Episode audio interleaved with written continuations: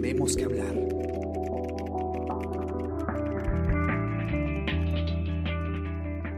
Hola a todos, ¿qué tal? ¿Cómo están? Yo soy Ariana Lira y hoy tenemos que hablar de qué es lo que se cocina en el Congreso, eh, qué está pasando en el Palacio Legislativo. Lo que nosotros eh, hemos estado viendo en las últimas semanas es eh, mucho enfoque pues en, la relación ejecutivo y Congreso, ya sea por el mensaje a la nación de 28 de julio del presidente o a los pedidos de confianza del eh, ex primer ministro Pedro Cateriano y del actual primer ministro Walter eh, Martos. Hemos estado viendo qué es lo que pasa básicamente en ese juego de poder, pero ya pasó, ya se le dio la confianza al primer ministro y ahora lo que toca ver es eh, ¿Qué va a pasar y qué está ocurriendo? Martín Hidalgo, periodista de, política de comercio, que es además especialista en Congreso, ha identificado cinco proyectos de ley que están en el Congreso actualmente y que tienen, según eh, él, ha, podido proyectar en los votos, tienen los votos suficientes para ser aprobados en el Congreso. Y estos cinco proyectos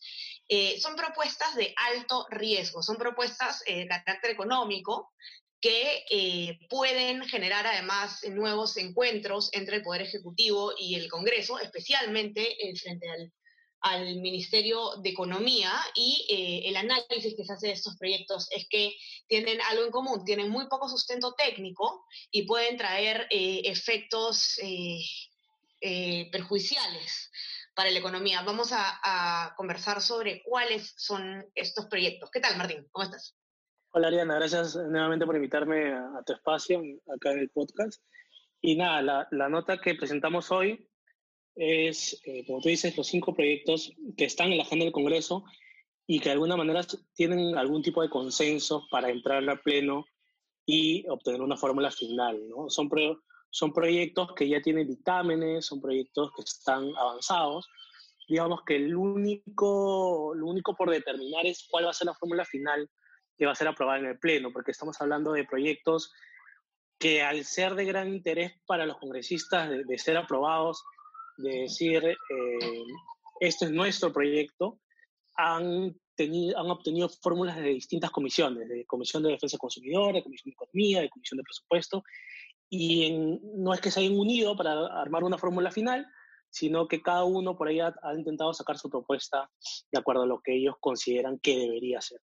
Los cinco proyectos de los que estamos presentando son el retiro de fondos de la ONP, el retiro de fondos de la AFP, que es el sistema privado, al 100%, porque como recordamos, hace unos meses el Congreso aprobó que se retire el 25%, ahora están yendo por el 100% de los fondos. El tema del congelamiento de deudas, el tema de suspensión de cobros de colegios y universidades por eh, clases virtuales, y el tema de eh, suspensión de, de cobros de servicios básicos o reprogramaciones durante estado de pandemia. Vamos a tratar de hablar de cada uno sin, sin, sin eh, tratando de, de resumirlo lo mejor posible para poder eh, dejarlo en claro y que no nos gane el tiempo. Em, lo interesante con el retiro de los fondos de la ONP, que yo veo en tu nota, Martín, es que además son tres comisiones ¿no? que ya han presentado dictámenes sobre este tema eh, bueno, cuéntanos tú un poco de qué se trata y, cuáles son pues los peros ¿no? que se ponen a este proyecto que claro, en un principio eh, lo que todo pensionista eh, quiere y, pues merece es recibir justamente los fondos para los cuales, por los cuales ha ahorrado en un momento en el que además se necesita liquidez. El problema es que no es tan simple como suena. Sí, de hecho hay, se podrían resumir, son tres dictámenes, pero se podrían resumir en dos propuestas, que una es que los afiliados no activos que tengan 55 años o más pueden retirar el 100% de sus aportes y los aportantes activos eh, pueden retirar hasta 4.300 eh, soles. Ahora, hablamos de que esto implica un costo que, que, el gobierno, el Estado, el Tesoro Público tendría que destinar, porque como tú bien lo has dicho, es un fondo de pensiones, no es, es un manejo distinto al, al, sistema, al sistema que, privado. ¿no? Entonces, los cálculos arrojan que son 9.800 millones de soles que el Tesoro Público tendría que destinar eh, para poder cumplir con estas propuestas que da el Congreso.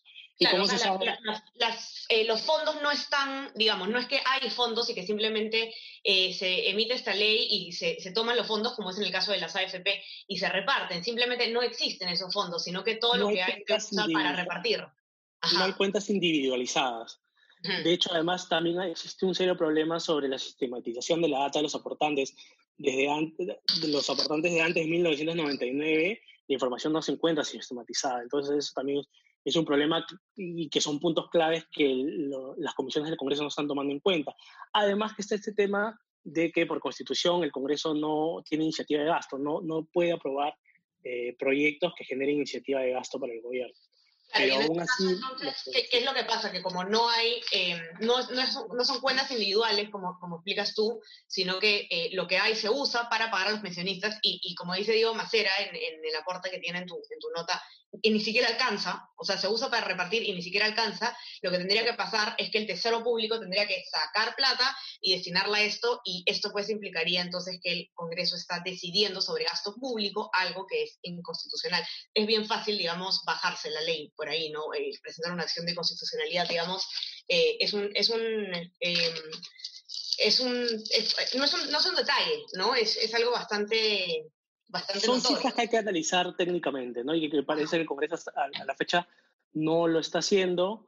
Eh, es un tema también ya político. Este es el proyecto, además, que eh, tiene más eh, pedido de los congresistas para que, se, para que se vea inmediatamente en el Pleno. La semana pasada, antes de, los votos de investidura, hubo un pleno donde se pidió, varios congresistas pidieron, principalmente Podemos, de Frente Amplio, de UPP pidieron que se ponga el debate, que se ponga el debate, el presidente del Congreso, Manuel Merino, eh, dijo que no, que sabía que había, eh, que ya se había agendado, se, corrió la firma, se llama firma virtual, para que entre, para que se incluya en la agenda del Pleno, pero que todavía no lo iban a ver.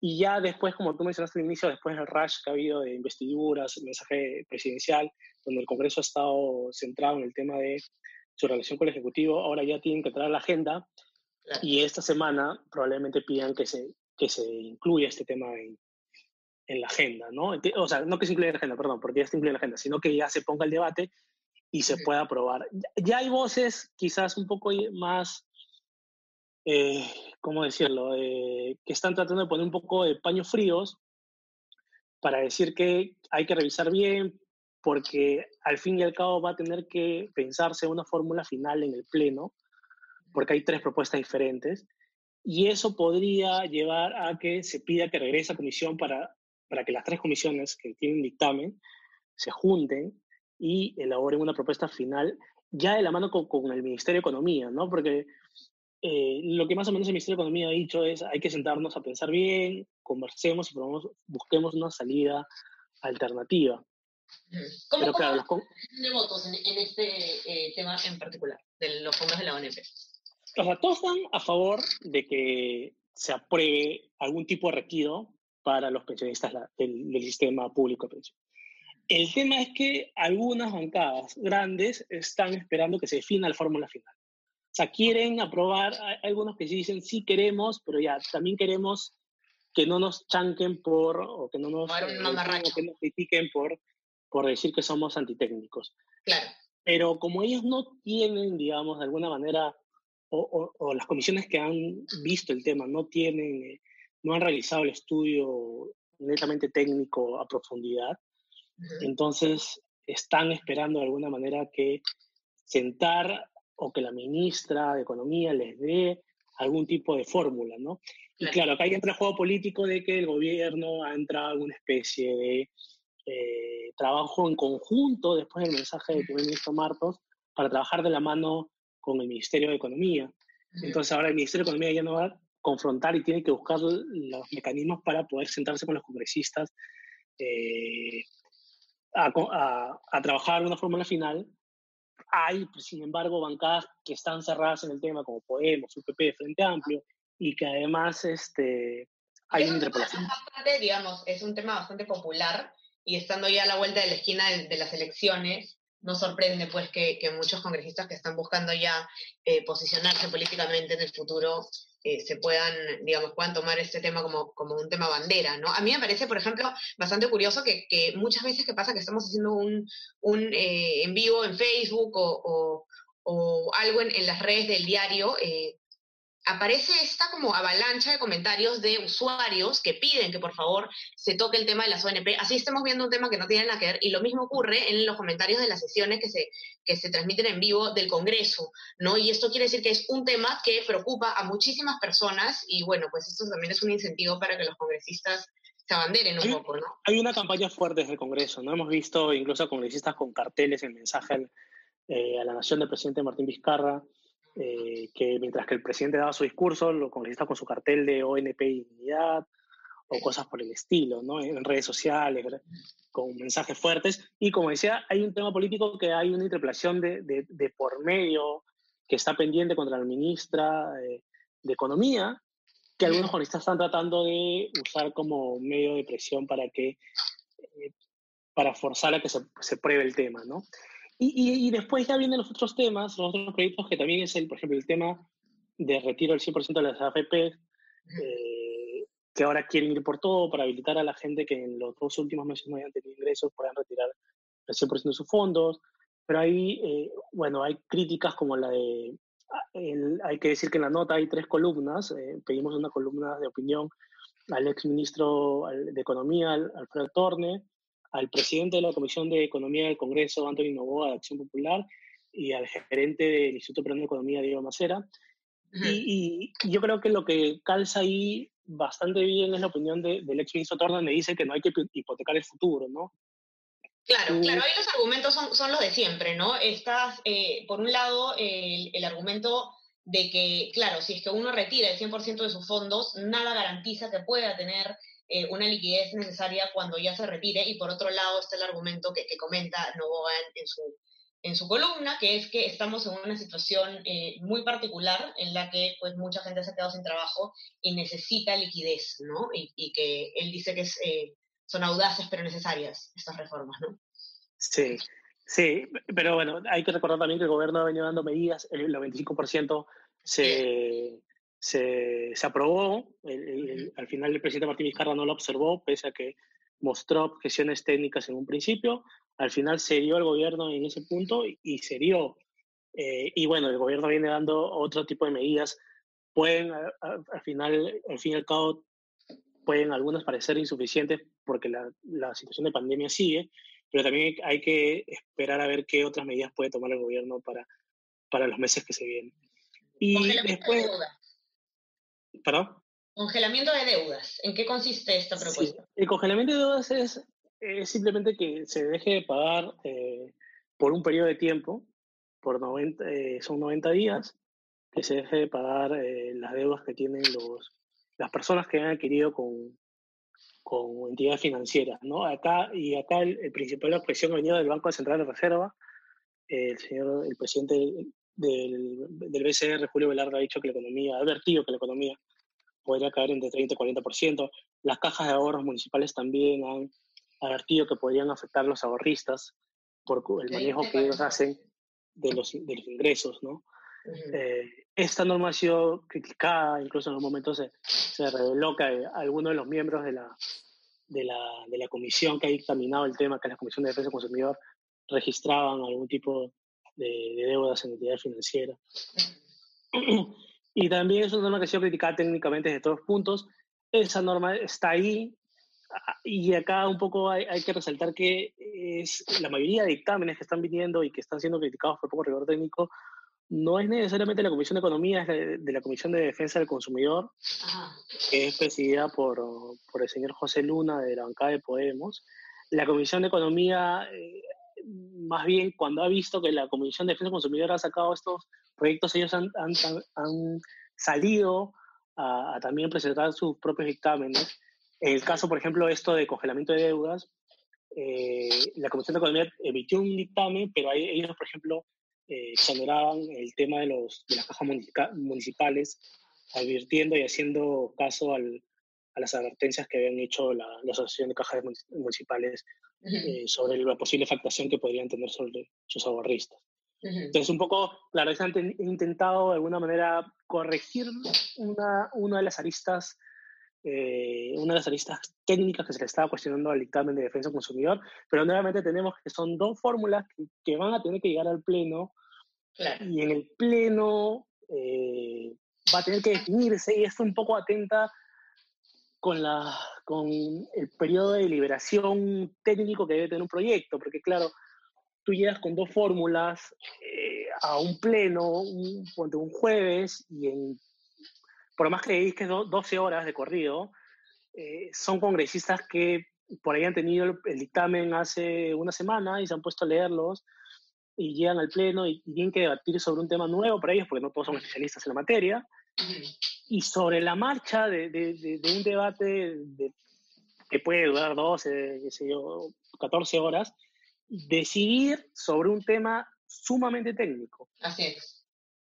Cuando lo que debería ser, y, por cómo están establecidos los, los, los, procedimientos parlamentarios, es que hay un debate arduo, amplio en las comisiones y llegue el texto final para que los comunistas puedan pues ver algún tipo de objeción que por ahí se les pasó a la comisión, pero digamos temas ya menores de, de forma más que de fondo. de, alguna manera el fondo del tema ya debería llegar saneado y sacramentado al Pleno para quizás eh, darle los últimos retoques, ¿no? Pero acá lo que se está tomando de costumbre en este Congreso es que llegan varias fórmulas y se arma una especie de Frankenstein eh, que, le, que, le, llaman Con el toma y daca, ¿no? Ajá. Con el texto sustitutorio, que además a veces termina siendo muy diferente de lo que se termina aprobando en comisiones y un poco es como que al final sí solo estoy en comisiones por, en vano para aprobar esto, eh, para aprobar otro tipo de, de fórmulas ajenas a lo, que se ha, a lo que se ha venido debatiendo.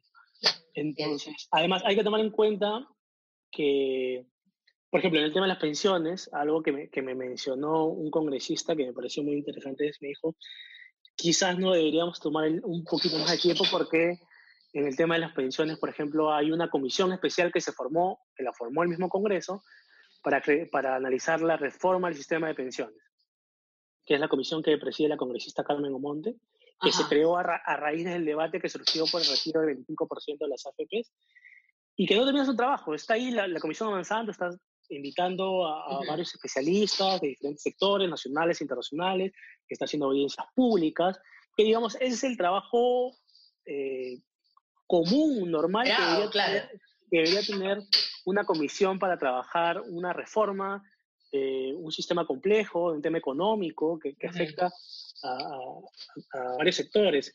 Y claro, lo que pasa es que la, esta comisión, su plan de trabajo, estima que presentarían su anteproyecto a quincena de octubre. Muchos congresistas para, para, eso es mucho tiempo y quieren, ellos quieren eh, que sea ya, ¿no? Porque, bueno, tenemos un escenario electoral donde eh, los congresistas necesitan uno, cumplir algunas de las promesas que, que hicieron durante la campaña pasada para un poco decir, mira, yo ya cumplí y yo voy a volver a cumplir si tú me vuelves a dar tu apoyo en las siguientes elecciones. El tema de las, de las, de las AFP, por ejemplo, fue un tema de campaña de amigo señor José, de, y del señor José Luna, ¿no? que, que, es el que el presidente de la Comisión de Defensa del Consumidor, incluso fue un tema de agenda, si nos vamos más atrás, de su padre, que fue congresista en el, en los congresos, en el congreso antepasado, eh, con Solidaridad Nacional, José Luna Gálvez, eh, y era un tema de agenda de su padre, sino claro que su padre nunca tuvo, el congreso era diferente, su bancada no tenía un apoyo mayoritario, eh, no estaba tan fragmentado el congreso, era, la agenda era otra, ¿no? Cambio ahora la, agenda populista de alguna manera se ha implantado por, por, el tema de la pandemia, los congresistas están tratando de, de coger la coyuntura para poder este, para poder eh, meter estos proyectos y aprobarlos, ¿no? Los otros dos proyectos que quedan eran... No, termina, por favor, Martín. No, y, además que, que, además ya han demostrado que, que están dispuestos a, a, aprobarlo hasta el final, ¿no? Ha, ha, habido varios proyectos que han sido observados técnicamente, como el tema del acaparamiento de precios o el tema del ascenso automático de salud, que el Ejecutivo ha observado y los congresistas han este, aprobado por insistencia. Está la suspensión de cobro de peajes que se advirtió, además de que podían acarrear arbitrajes internacionales, pero los congresistas igual lo aprobaron por insistencia y ahorita hay una demanda del Ejecutivo, una demanda de inconstitucionalidad ante Tribunal Constitucional. Y, y, más o menos que eso eh, también advierte, eh, advertimos que se puede dar en el caso de, de, de las, las, otras dos normas que están pendientes, que es la suspensión de, o reducción de, de cobros de colegios y, y universidades eh, por el tema de educación virtual, ¿no? Ajá. Hay, un tema, hay un tema más o menos simplista que los gobiernistas dicen, este, ya, me está dando clase virtual, no es lo mismo que una clase presencial, entonces tiene que reducirme, eh, el Estado tiene que reducir los costos de los... Claro, cuando ya sabemos además eh, que, que, ya, digamos, ha dejado bastante claro que, que las, los centros educativos eh, incurren en costos bastante altos que, que, digamos, que sus costos de alquiler, pago de planillas, eh, eh, digamos, lo que se tiene que seguir pagando sí o sí alcanza más o menos el 80%, ¿no? Entonces, no son más como... fuertes. Eh, incluso, incluso para, para, el colegio público, el, Estado está, está buscando, no compra, pero está buscando comprar tablets, porque se requiere una inversión en tecnología este, fuerte para, para poder llevar a cabo estas, estas sesiones de virtuales, no, no, no es que no sea o que sea de menor o baja calidad, pero bueno, es simplemente nuevamente es el Congreso tratando de decir bajo un argumento poco técnico o casi nulo en el nivel técnico de decir que se puede reducir, meter el Estado a reducir los precios eh, para todos, ¿no? Y lo último es la suspensión de cobros de, servicios básicos. básicos, que son, son varios proyectos que hay varios congresistas. el primero que ha salido fue, vino desde Acción Popular y es un poco que viene de la mano, que, que, viene de la mano con lo que ya aprobaron con esto de la suspensión del cobro de peajes durante estado de emergencia, ¿no? Sino que, claro, ahí un poco los ha detenido el tema de que el gobierno ya las había observado esta norma de los peajes, el gobierno ya, le, ya les había, eh, ya los ha, ha presentado una acción de inconstitucionalidad ante el TC, pero es una norma que está ahí, incluso los que piensan que es necesario, y es una de las que más apoyo creen que tienen ellos. y, y, es nuevamente, ¿no? Es un poco, mm, hay un tema de concesiones que, que, no han analizado, que no se han analizado a la hora de, de presentar el proyecto. ¿no? y si vamos a un tema ya de fondo parlamentario también nuevamente con el tema de, de los flujos, es congresistas que presentan proyectos de ley o iniciativas de, sin debido análisis costo-beneficio. ¿no? En los proyectos de ley, deberían los congresistas analizar eh, los costos eh, reales del proyecto, como esta cifra que te mencionaba al, inicio del NOP, ellos deberían poder haber identificado que esto cuesta al Estado eh, 1.800 millones de soles, que, habría que transferir al tesoro público. Eh, pero no, o sea, si nosotros revisamos y yo he visto los, los proyectos, los los juristas te dicen esto no generará gasto salario público y, o en todo caso esto se justifica porque hay una necesidad nacional. Sí, que es lo que siempre se pone en, los, el análisis costo-beneficio de los proyectos de ley, ¿no? Y no hay un análisis costo-beneficio, ¿no? no sí, ese, es un tema ya, ya de fondo de práctica parlamentaria. De práctica parlamentaria. Bueno, entonces, eh, los que nos escuchan, entren a ver la, la, la nota, los que tienen acceso al contenido impreso, eh, véanlo porque es, es, una nota bastante completa, tiene las tres columnas que mencionaba Martín y el detalle que son estos proyectos, sino los que no pueden encontrarlo en nuestra web, elcomercio.pe, para que vean cuáles son estos cinco proyectos y no solo puedan ver eh, cuáles pueden ser los efectos eh, dañinos o, digamos, eh, las cuestiones alarmantes sobre esas propuestas, sino que eh, cuando ustedes las lean van a poder saber, eh, darse una idea de sobre qué van a versar probablemente los eh, enfrentamientos que puede haber en un futuro entre el legislativo y, el ejecutivo, especialmente en el Ministerio de Economía. No hay que estar muy atentos a lo que pasa entonces con estos cinco proyectos que son prácticamente un vaticinio de lo que va eh, a pasar en el terreno político en el Congreso. Eh, no se olviden también de seguirnos en nuestras plataformas de Spotify, Spreaker, SoundCloud y Apple Podcasts para que puedan escuchar todos nuestros podcasts y también seguirnos en suscribirse al WhatsApp del comercio. El comercio te informa para que puedan recibir lo mejor de nuestro contenido a lo largo del día. Martín, mil gracias. Estar contigo siempre me paso el tiempo, nos quedamos pegados al tema. muchas gracias a ti por invitarme nuevamente. Que bien. Cuídate. Chao, chao. Cuídense todos. Conversamos mañana. Chao. Esto fue Tenemos que hablar. Esto fue El Comercio Podcast.